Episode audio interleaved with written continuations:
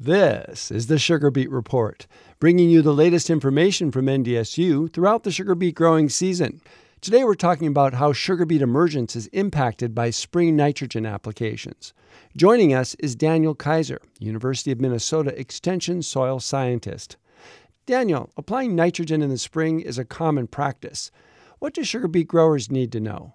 So, one of the main questions that I've had from growers has been the impact of spring urea on emergence. And we've seen this with a lot of our studies we've been tracking and looking at emergence. That as you increase the nitrogen rate applied as spring urea, you tend to see a decrease in emergence. Um, just looking at some of the numbers from some of my more recent studies, and with some of the high rates that we're applying, and I want to really make this clear that I'm applying higher rates than a grower would be normally applying, um, roughly 200 pounds of applied N.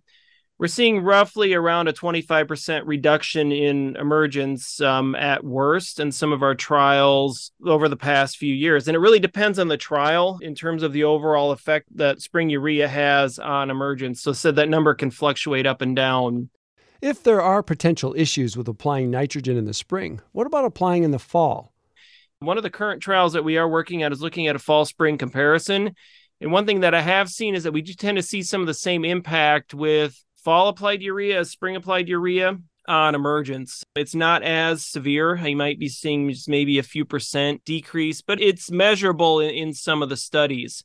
The thing about it, though, is when we start looking at yield, if you look at both tonnage, um, recoverable sucrose obviously drops as we look at increasing the nitrogen rate, but yield wise, tonnage is it tends to plateau out, and we don't tend to see a similar impact where the increasing rates are decreasing tonnage. So it's not having an impact overall on the, the total root yield that's out there in the field but there's some growers are concerned if you start hearing 25% of your planting is potentially uh, not emerging it does become you know somewhat an issue are there questions about inhibitors? If we put an inhibitor on, does that have an impact? Um, that data right now, we are looking at that um, with some of the studies, but it's a little inconclusive right now. I'm a little too early to draw a conclusion. It may have a slight reduction in the impact that spring urea has if you put on some sort of inhibitor, use a product like ESN, but uh, I'm just not there to make kind of that that overall conclusion. Do you have project results from products other than urea? Again, the focus has been mainly on urea. Some of the other sources I don't have a lot of data on. So anhydrous, we don't know, and obviously some of these other sources um, that might be treated urea products. Again, that we're it's still a little too early to tell. UAN is another one that um, you have to remember that 50% of the nitrogen in UAN is urea. So if it is a urea effect, I mean, there might still be effect with UAN, um, at least if you're applying that early on it's something I think to be aware of, but unless I see some direct evidence that it's impacting root yield, again, we see these decreases in emergence, but it seems to be that the less beets that are out there, we just see a larger root size where it's compensating for some of that loss.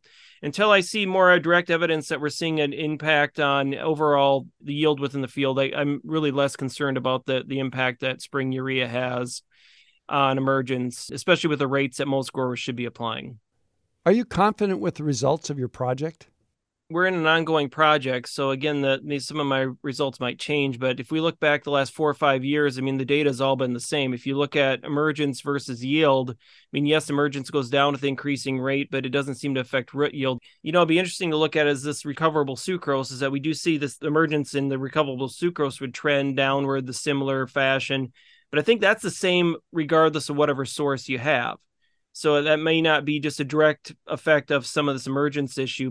It's about the only effect that we see that would follow some of this issue with decreased emergence.